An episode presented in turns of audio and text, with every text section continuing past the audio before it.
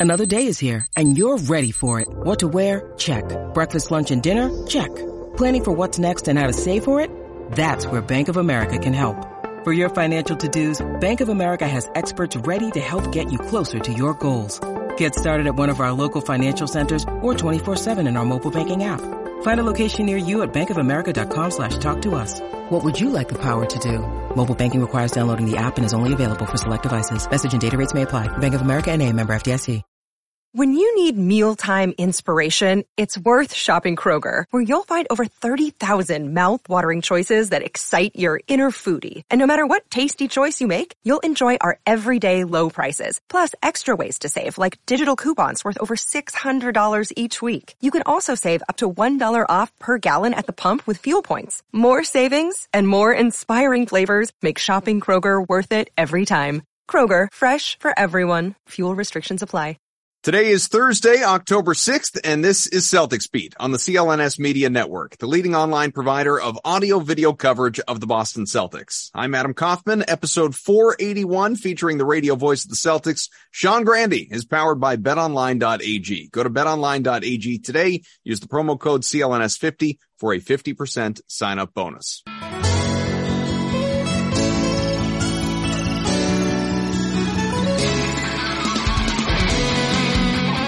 What's up, everyone? Welcome into a new edition of Celtics Beat. Adam Kaufman, Evan Valenti, and of course, as I always tease him, the longtime radio voice and sometimes TV voice of oh, the yeah, Boston you can change the Celtics, title. Sean Grande.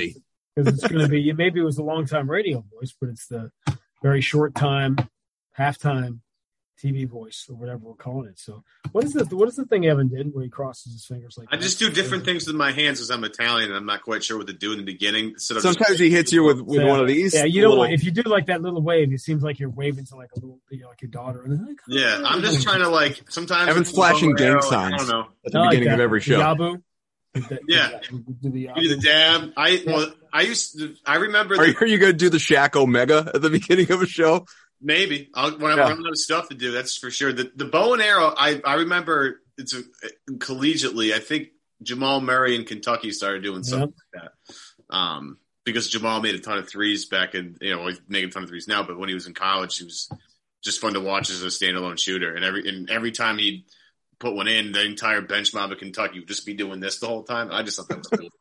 No, go crazy. Teach us how to Dougie. Go go crazy. I don't know how to do that. Uh, that that is that's beyond my. You don't have enough room to do the gritty, do you? Sean, you're in a hotel room. Can you do I the gritty up yeah. there? I I don't. What goes on in hotel rooms and whatever, but yeah, I don't think. Uh, Well, if uh, if you're watching on YouTube, we uh, you're welcome, and if you're listening to the audio version of this show, we're off to just a, a terrible start, but that's okay because you know what's off to a really good start is the Joe Mazzulla era, guys. The Joe Mazzulla era. It's only two preseason games in, but we're off to. Uh, I, I like what we've seen so far. You got a 43 point blowout preseason win with 40 plus assists, an incredible ball movement, and like 100 turnovers. But who cares? They still won by a ton. Then the second game, that probably would have been another blowout win, except he took all the starters out when they were up 18, 20 points. And then, you know, the, the unit of guys who probably won't be around in a few days are, uh, you know, largely responsible for letting that thing drift away and, and an overtime loss. But again, preseason wins, losses, it doesn't matter. It's all about development and, and signs and indications. And what we've seen so far, just we'll go kind of bit by bit as we go on in the show, Sean, but sort of the, the, the 10,000 foot view as, as you sometimes refer to. Jayson Tatum looks rested. Jaylen Brown looks all NBA. Sam Hauser looks like a real contributor as, as part of the rotation off the bench for this team, which, you know, I think to the surprise of almost everybody compared to what, you know, the, the summer chatter was around this team. Malcolm Brogdon is fitting in seamlessly. Blake Griffin hasn't appeared in a game yet, but already looks like a, you know, a real glue locker room guy. Uh, you know, Grant Williams has, has added a, a, a dribble to his bag of tricks in a contract year. Uh, you can go on and on. Boston looks ready to contend, Sean. I, th- I think they, despite obviously the drama of recent weeks and the, the change at head coach and all that is going on behind the scenes, they don't look like they've skipped a beat from what we last saw in the NBA finals. no, you covered it. Good night, everybody. That's pretty Yeah, much see you uh, later. First two Preseason Good games. show, guys. that was it. Thanks for checking in. Punch We'll, we'll get into a deeper Don't analysis to- of each of these issues as we continue. Don't forget to visit our advertisers. Uh, I thought Buy your t-shirt, Celtics beat. what I thought about Sunday is that I I think it mattered to have a have a game and have a game go well because it was very odd being in the building. Uh, I think in the two or three hours before the game on Sunday because of everything that's happened the last couple of weeks. And there was so much familiarity and so many players coming back and so many broadcasters coming back and so many fans coming back. But there something significant has happened. So I think to have a, a game go well and a blowout game and how you can beat somebody by 40 when you have 28 turnovers is insanity. I don't even know how you statistically do that, but they did. Uh, I, I, think it mattered the same way at the end of the year, in the middle of the year, who's going to care, right? That they won the first preseason game by 40. The same way nobody's going to care that Phoenix lost to the team from Australia in the first preseason game. But it's just like what, as the Celtics needed that, that's the last thing Phoenix needed coming off a game seven loss, just from a, like, just feel good about life. Let's move on standpoint. So I think that's why that's the thing to me that mattered about Sunday. But everything you said is right, and it's just been a that's a feel good. It's two preseason games, but all we have are two preseason games to talk about. And why wouldn't you feel good about Jaylen Brown? I, I the only thing I would feel bad about with Jaylen Brown is if we see him again. I'm sure we will in Montreal, but uh, you know, to me, that's bubble wrap. Do not pass go. Mm-hmm. Don't collect to it. Go right to opening night and see you there because he looks great. And I think the issues that are going to the Celtics going to deal with here, which is obviously the lack of size, putting too much too many minutes on Al, you know, which is a concern for me in the first half of the year into the regular season. These are issues, but they're not issues right now. So enjoy watching, you know, Sam Hauser show that that's not a fluke. What everybody's been talking about his ability to shoot. By the way, nobody had heard of Duncan Robinson either. Mm. Right? And now he's oh. made 200 threes a year. Okay. Except it's for Williams College. That's it. That's all I got. Except yeah. for except for Evan and he's dabbing and he's doing a bow and arrow. Because yeah, I heard of Duncan Robinson, but nobody else had. But Evan will tell you about Max Strus too. It is the pejorative. And by the way, I mean, how about you know Max Strus could fit on this roster too? Yeah. Um, you know, you have if let me put this way, I'll say the one the soundbite that I came up with last night late in the game was if Sam Hauser is going to require teams to defend him, mm. the Celtics are going to be a problem. yeah. They're going to that is a problem for other teams because you're that's adding something that you thought you were going to have with Gallinari that maybe you've had here all along.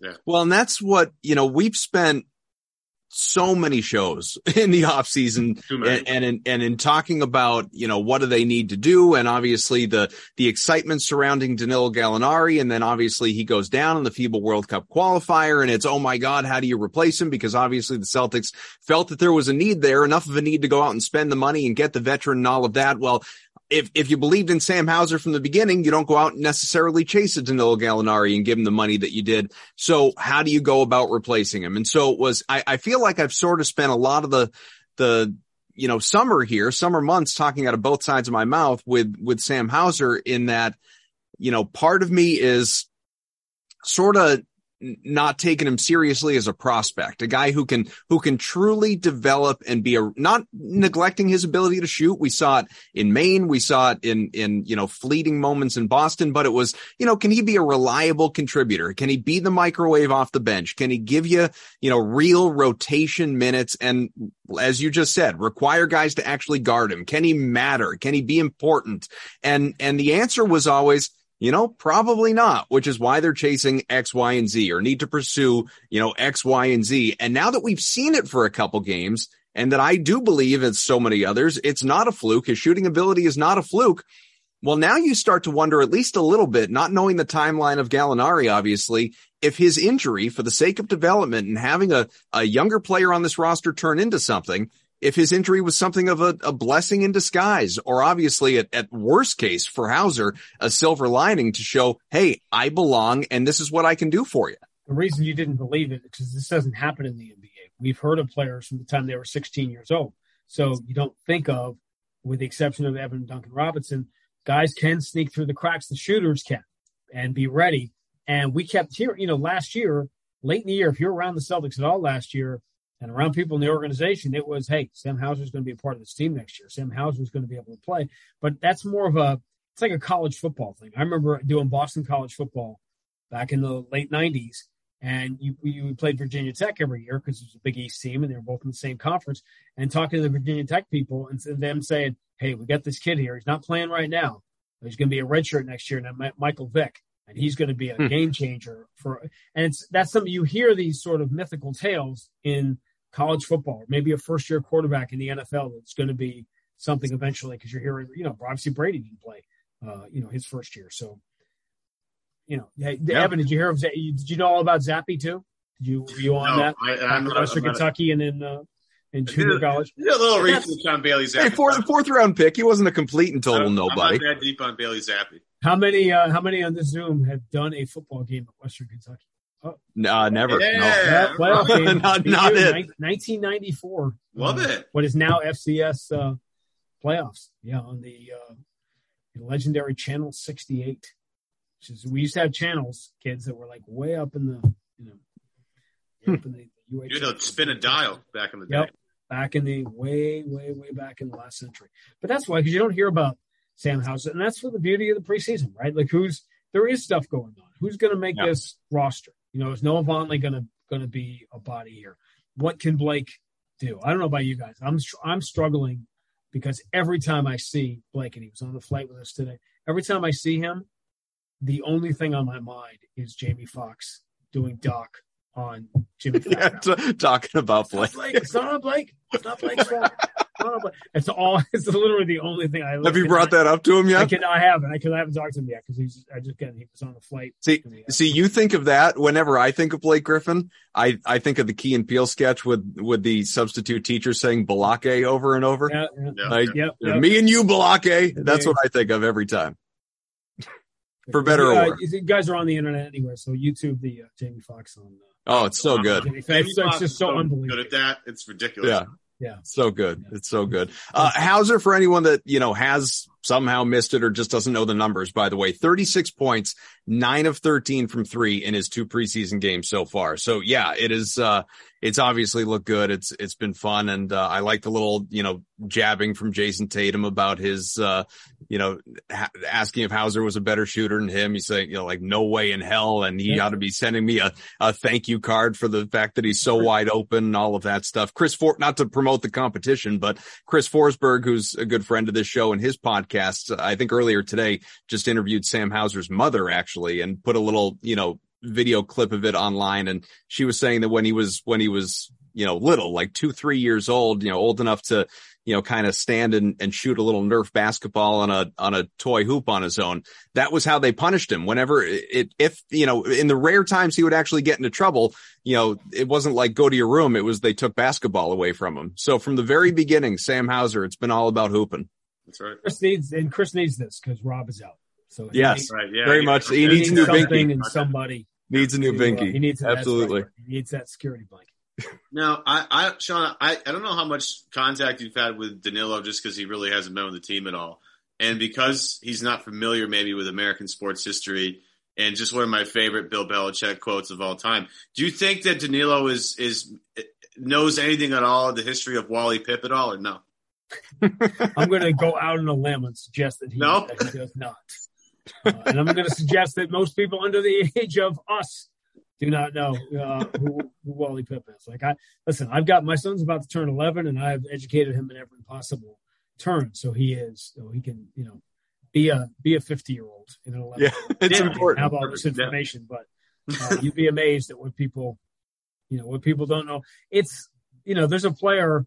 Um, we're probably going to see Bryce McGowens for Charlotte in the preseason game tomorrow night. He was born uh, two weeks after. I remember the Celtics had this uh, horrendous start in 0203, and they went down to Washington in the second game of the year, and they got crushed on TNT. And it was a year that turned out to be, you know, decent for them in 0203. Bryce Bryce uh, was not born. We're seeing players in the NBA that were, yeah, I know. So, for perspective, when I first took this job, it was, oh yeah, I used to watch back in the Larry Bird era. The championship was 14 years ago. So there are kids in college, mm-hmm. college mm-hmm. now, that don't have a great memory of the Celtics championship. So, yeah. and again, that's one of the challenges of doing radio, doing TV, whatever you're doing is I'm broadcasting to people who are 80 and 18. So you mm-hmm. have to have all the knowledge, but you can't forget you're increasingly, you're always older than you think you are. And a lot of the stuff, you know, like Wally Pipp, when was that? It was in the, that's almost, that's 90 years ago. Yeah right?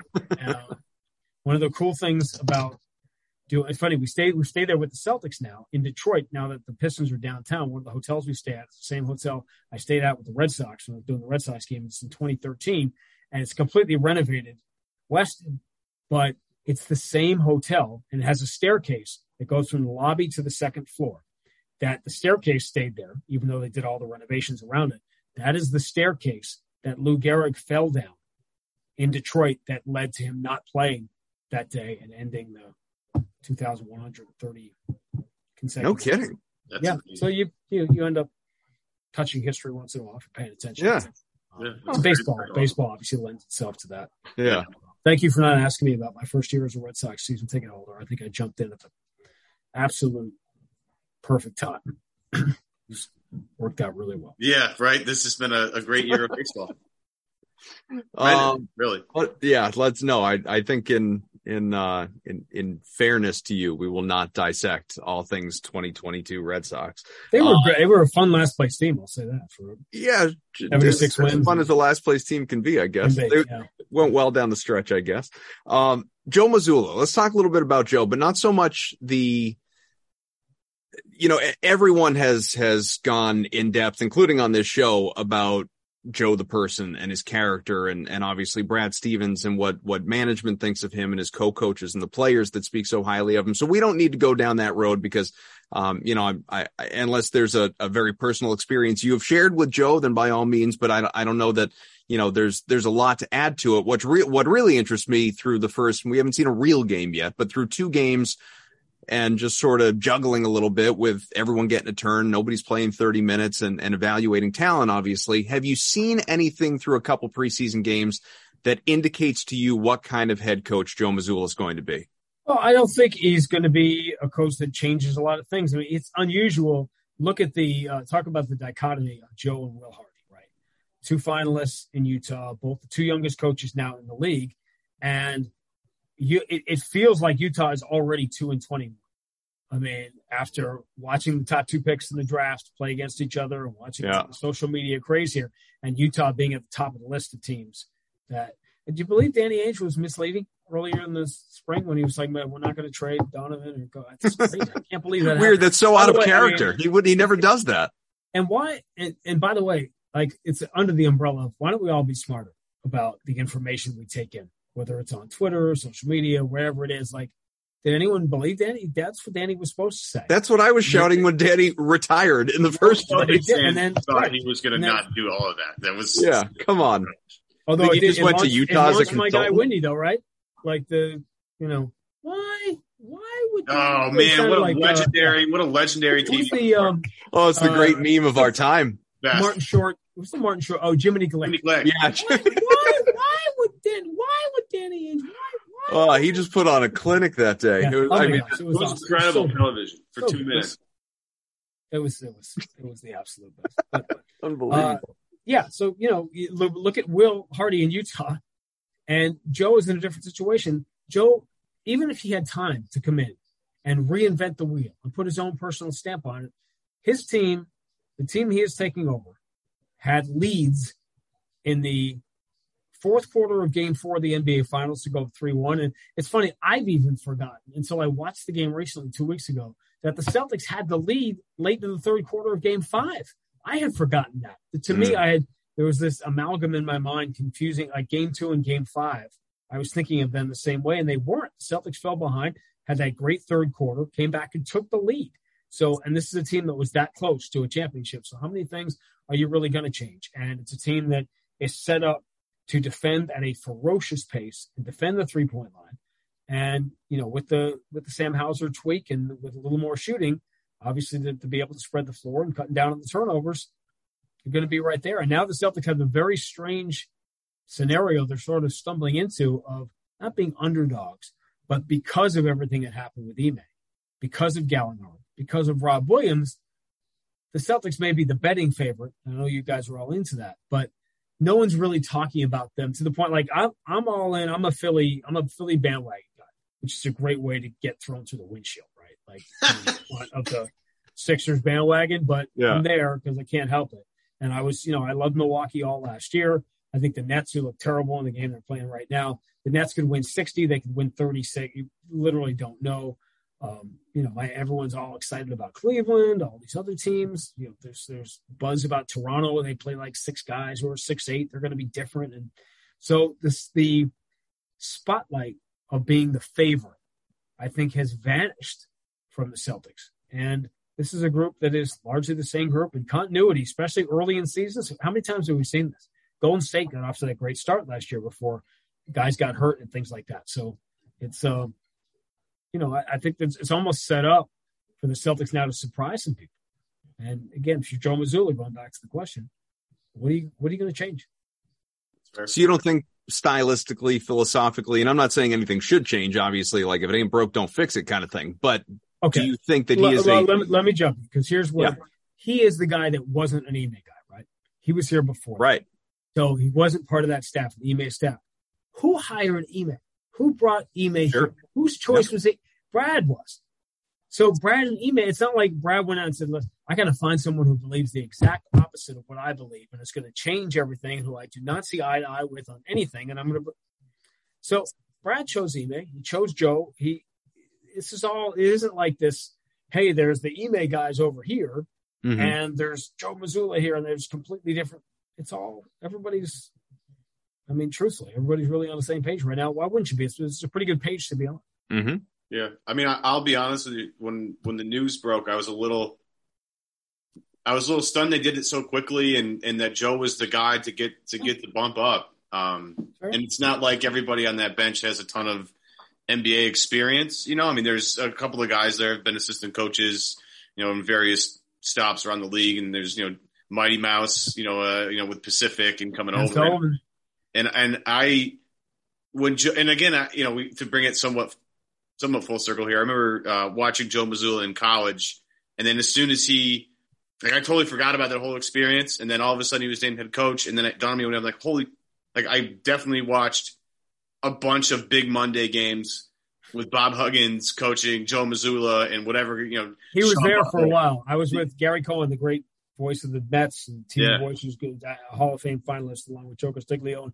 I was talking to him a couple of weeks ago, and Joe Mazzulla came up because he was asking me what's going on with the Celtics. I'm like, didn't he play like seven years at West Virginia? Because he yeah. had a redshirt year, so he was there a lot, had a lot of TV time, and oh yeah, yeah, no question.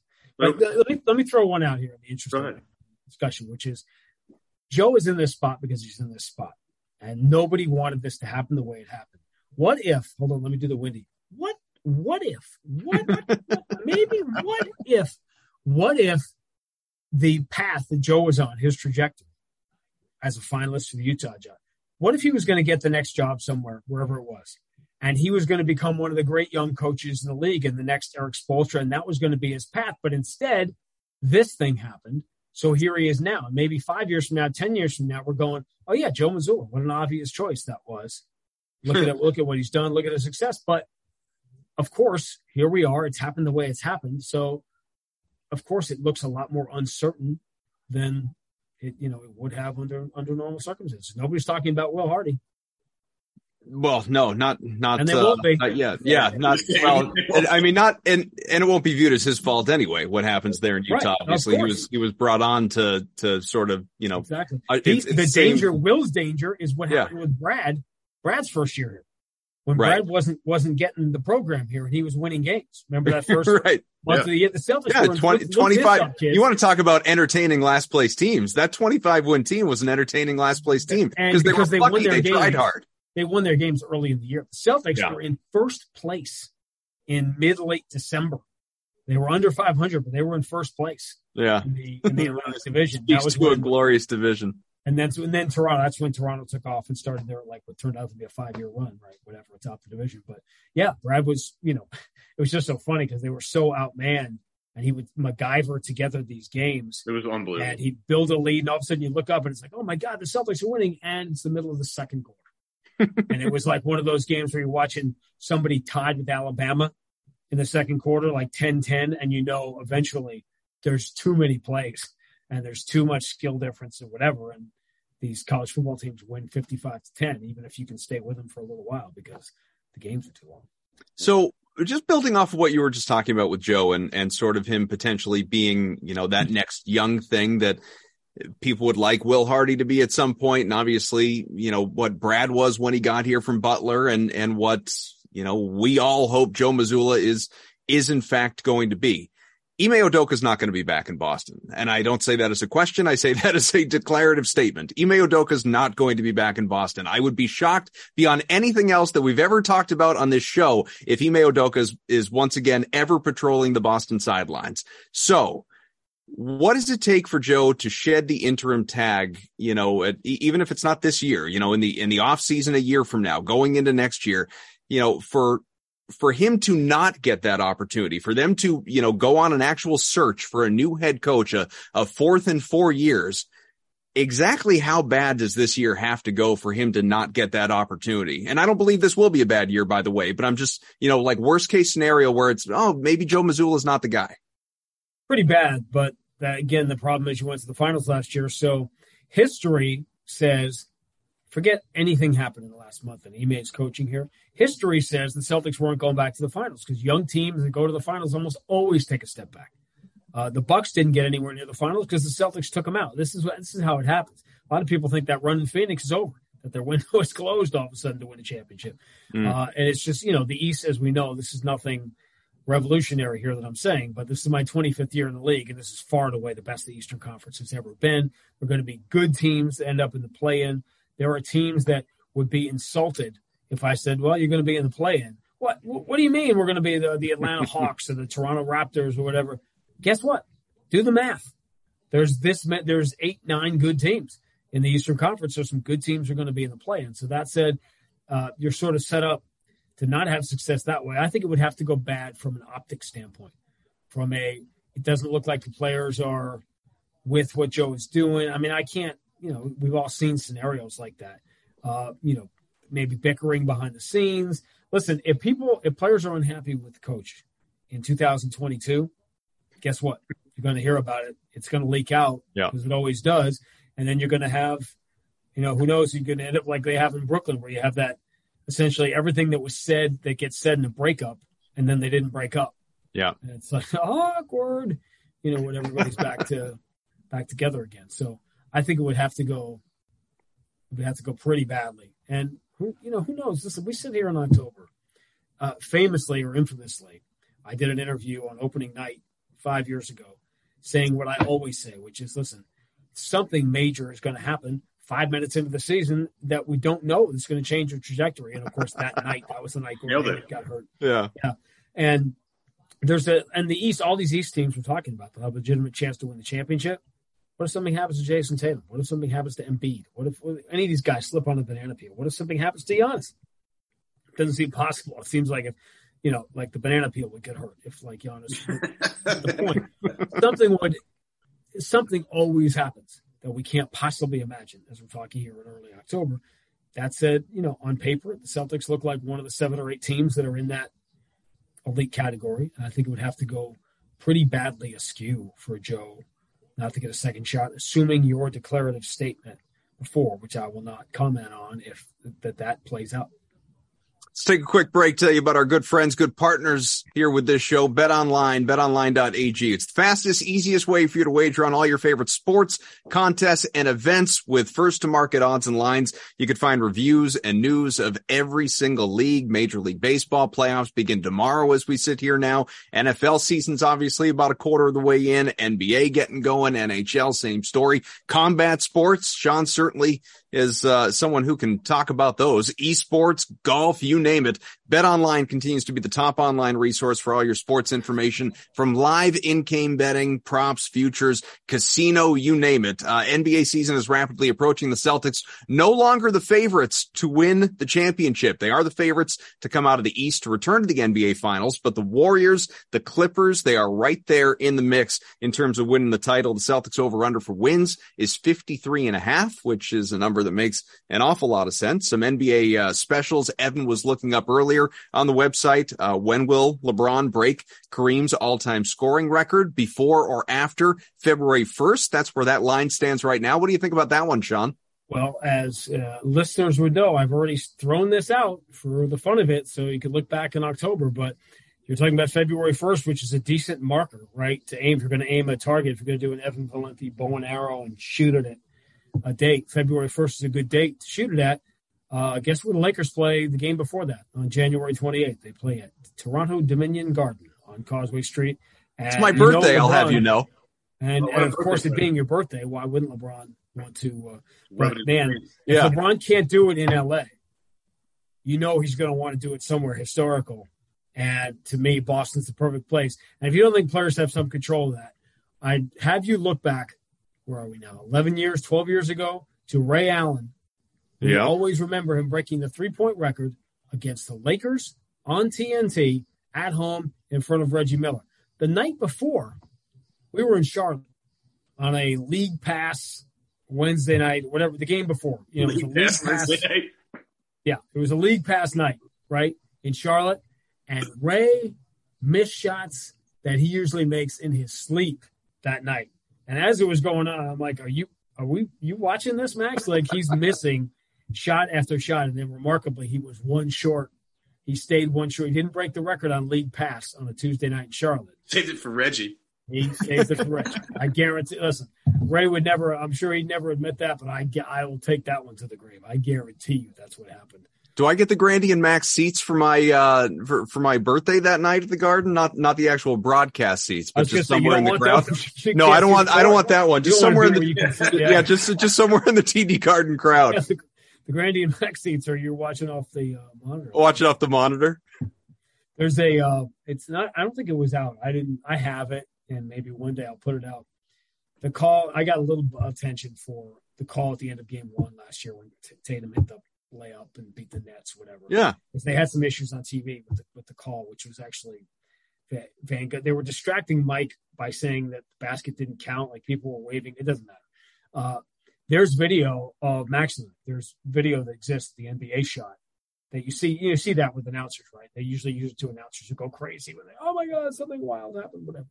Um, and it's when you watch it, it's you see my eyes darting around because we didn't have a live feed that day because it was an ABC game. Doesn't really matter. It's the you know game in the game. But you see my eyes darting around trying to figure out something's about to happen. What is going to be the least damaging view? And there's a moment in that call where I say, I'm counting down the play, and this happened X, Y, Z nine seconds ago. And I call two more things, and then I say eight seconds left. And that's because I had shifted my eyes back for a second over to the monitor and said, you know, as doing the clock, I said eight seconds, and I realized in my head that was I, the TV. That has to be delayed because I said nine seconds three three seconds ago. Yeah. So I quickly shifted my eyes back to the what I could see of the live action over the bench, guys on the bench standing up. But it's just a funny, you know, normally on those shots you don't see somebody whose eyes are darting around like he's under questioning, you know, about something like, yeah, I don't, I don't know what happened to that. We're gonna have to get you a better seat. Oh, we've been doing this on this podcast for years. Yeah, I know. I could, I, which I, again, you know my standard line. We, in 2008, Celtics haven't won the championship since they moved us. Yeah, uh, we were courtside in 2008, and I think what happened after when Maris broke the home run record, what did they do? They raised the out. Yeah, to make it impossible for guys to hit home runs again. So I, I assumed that putting me in the corner where I couldn't, you know, see the game. I had done it too well. Just trying to make it an extra oh, yeah, challenge. Let's see if he can call the game without seeing. Let's see how good he is then. Hey, speaking of what, and I'll I'll finish for our good friends at Bet Online our our read in a second here. But while while I was perusing the Bet Online website while we were talking and and receiving, do they have uh, how many games I'm going to end up doing on TV? I was just going to bring that up. I was going to say, you know, the can you how, how many uh, like like mine, Sean. What your uh how many TV games did you do filling in for Mike last year?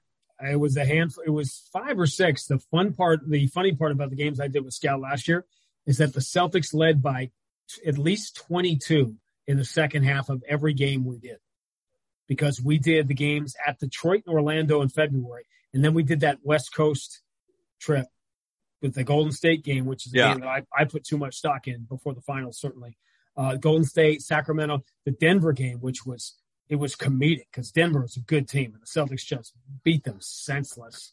And I had that thing that I I don't forgot what I said about you know the Celtics go go to your hotels and they'll eat your food and they'll do whatever and then just and just leave with a win because they were just marauding at that point. But we didn't like Scal and I didn't touch a close game last year. So it was a handful over the last few years, but obviously. So, all right. So let's call it five last year. So if Bet Online, if, if we were to invent a number, let's say Bet Online's website has the over under for Mm. TV games for Sean Grande this year set at seven, seven and a half, because you got to have halves. Would, would that be an appropriate line? What, how, do- how do you, what do you think? No, I wouldn't. Uh, you're going to lose money on that one. If Bet seven, yeah. I don't know what the actual. I mean, it's kind of crazy because we're going into the season. I don't know, but I imagine it's going to be somewhere in the twenties. Um, but All right. You heard it here first, folks. Somewhere in the twenents. This I guy mean, sliding over only to if it's on television. Bet- listen, if you see seven on Bet Online, I would bet the over. Take that number and pound it. Yeah, I'm gonna just put my mortgage on it. Thanks, Sean. Yeah, honestly. Well, poor yeah. Max Listen, I, I think we have not to having you for a quarter of the season. we just lost Dennis Eckersley, right? Uh, as you know, one of the greats of all time, and I think. Eck, to check me on this. My feeling is that Eck, who's always been great, didn't get the same appreciation for it because he was following Jerry Remy, and so Eck was that other. He was that other guy to me. Like people didn't maybe appreciate how good he was when because Jerry Remy was there and he was such a big presence. And Well, I think we were we so love. spoiled by having the two of them together. I, I for think the that's period and that that's certainly fair too. Anyway, Yeah. point being, let's not let's enjoy these Mike Gorman games this year and next year and whatever because things are you know this Grande and Mac, Mike and Tommy doesn't last forever, right? Grande and Max doesn't last forever. We're obviously closer to the end of it than we are to the beginning. So let's you know I, my personal hope is that Mike does whatever he wants to do and I I think that's the way this is gonna this is gonna sort of play out. I just hope he listen. If it was up to me, Mike would just he lives across the street. He's doing home games forever. But Mike's got another thing. He talked he talked the other night. Uh, I'm not talking out of school because I know he talked to the telecast the other night about um, a becoming grandfather this summer and spending time with his you know his daughter Kristen, who we all know and love, and it's just a you know an amazing time to be Mike. So I hope we all appreciate the time that he has left to give us. Agree. Totally agree with all of that. And uh, he's a, he's a favorite on this show as well. And hopefully we'll get him on at some point or multiple times even this season because he is very uh, not unlike yourself, gracious with his time and a pleasure to talk to. And uh, and and yeah, we're not wishing time away either, but we are happy that uh, at least if he is not there, not traveling, not doing whatever, and spending his time doing something else, that uh, that you will be the one sliding in. That's something to look forward to for everybody out there listening. No doubt about it. We're I didn't even know these, these games were televised. Who knew? But apparently Yeah, they're go also figure. on television as well. So just want to point out we're also happy with BetOnline.ag. Yep. hooking us up on this podcast. That's right. Yeah. And, and put that line out there. Head to betonline.ag today. Use your mobile device to join today. Make your first sports bet. Use the promo code CLNS50 to receive your 50% welcome bonus on your first deposit. Bet online where the game starts. Uh, let's, uh, find a way to get back to basketball and get back to strategy. And, uh, one thing that has gotten, I think a little lost, Sean, not, not lost in, you know, I'm, I'm sure you've talked about it plenty on the radio and it's not like people are unaware, but lost a little bit in the conversation uh, with with everything else that has happened on the sidelines, and then the just the the immediacy of oh my God, Sam Hauser.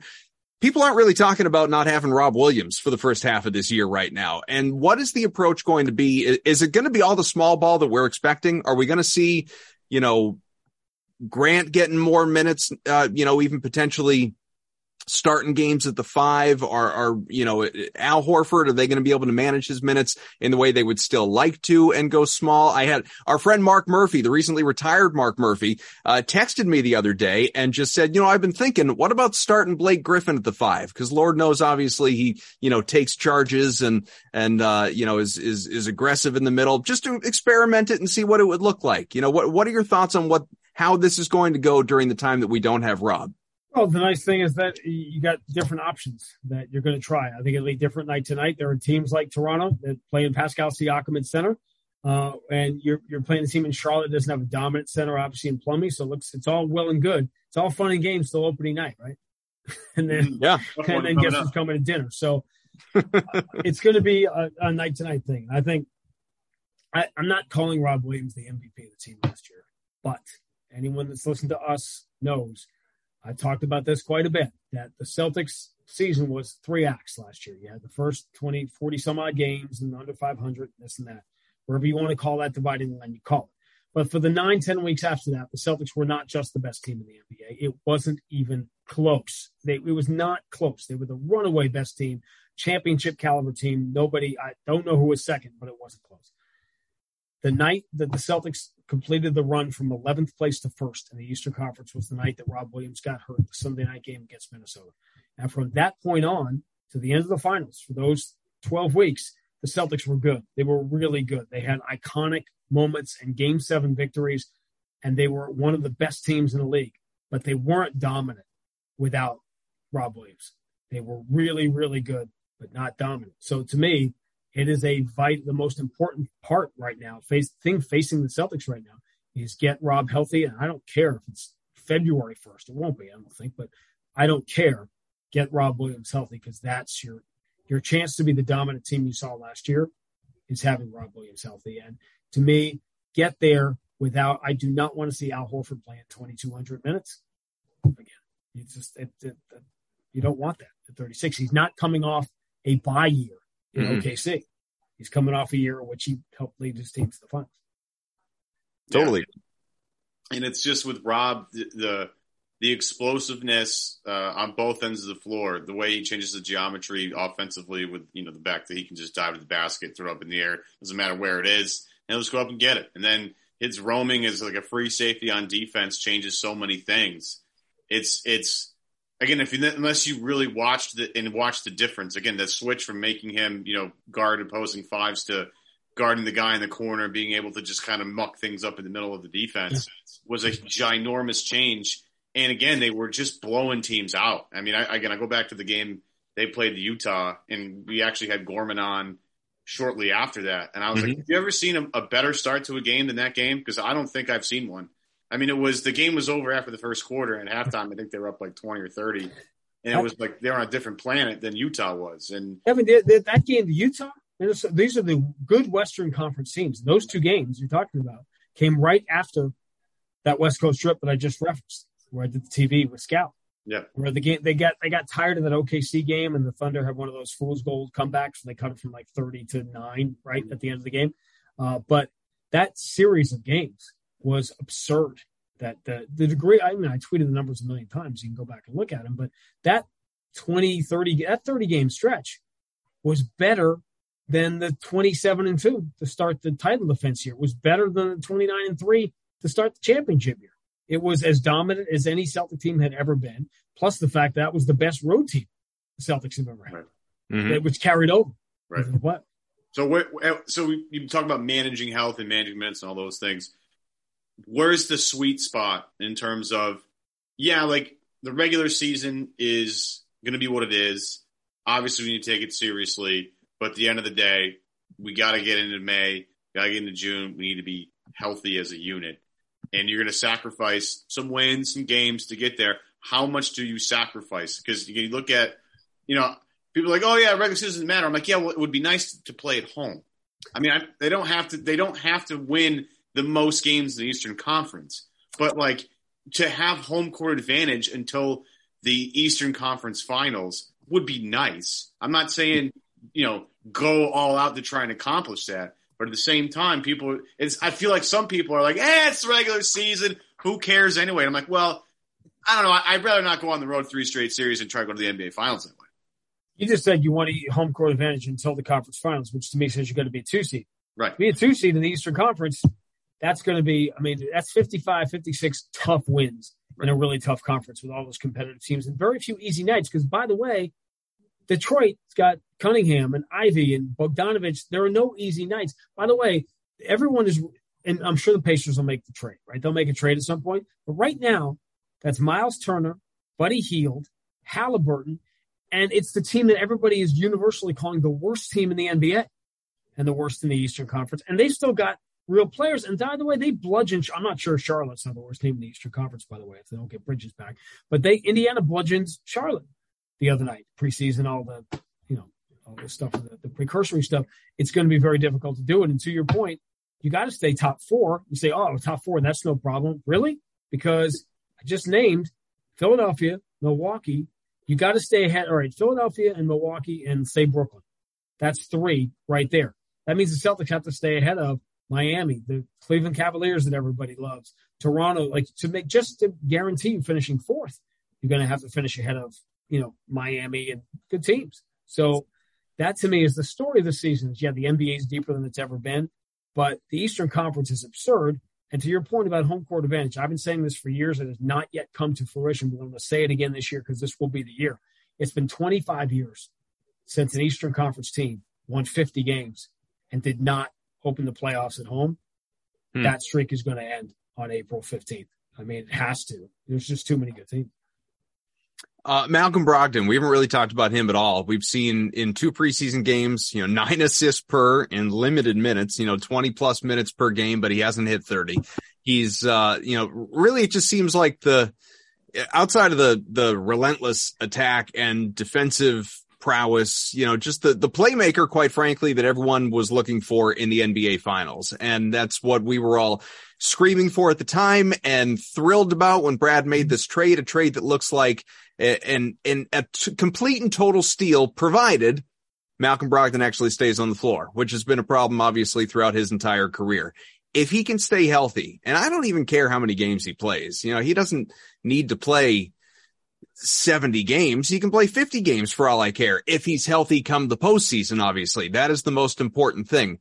Has he fit in even better than you expected? Is this what you expected? What what have you taken away from his first couple of games? Oh, it's 12 days and two preseason games, but of course, and I, I do expect it because Brogdon's a guy that Max and I have always been. We've always had a player crush on him, and he's always killed the Celtics. He just it's an easy cliche and a uh, one that you sort of use. You throw it away, but he knows how to play, mm-hmm. and he fits in with this group.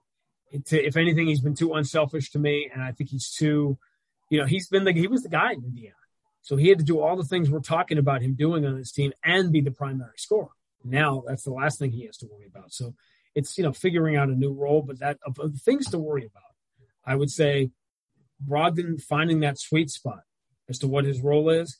I put that up there with Jayson Tatum's slow shooting start in the first two games as things I could not be any less concerned about.